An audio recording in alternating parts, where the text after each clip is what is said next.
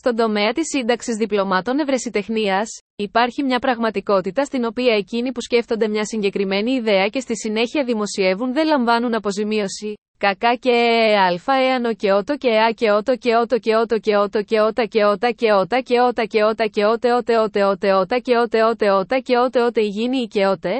Όπως είναι γνωστό, όσοι λαμβάνουν όλη την αποζημίωση και την πίστοση είναι οι ίδιοι άνθρωποι που την έκλεψαν και την άνεπτυξαν αναναναν, τίνον ανέτον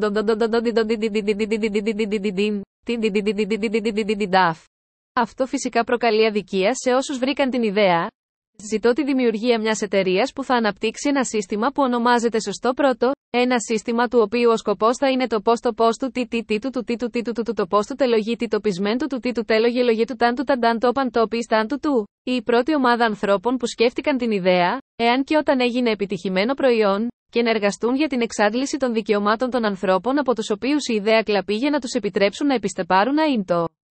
Θα σημειώσω ότι, 1. Δεν είμαι επαγγελματίας στον τομέα της επιμέλειας διπλωμάτων ευρεσιτεχνίας. 2. Αυτή είναι μόνο μια αρχική ιδέα για την οποία σκέφτηκα.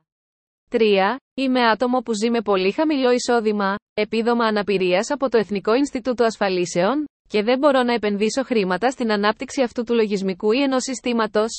4. Είμαι άτομο που ζει με πολύ χαμηλό εισόδημα, επίδομα αναπηρίας από το Εθνικό Ινστιτούτο Ασφαλίσεων, Επομένως, δεν μπορώ να επενδύσω κεφάλαια στην ανάπτυξη ενός τέτοιου συστήματος.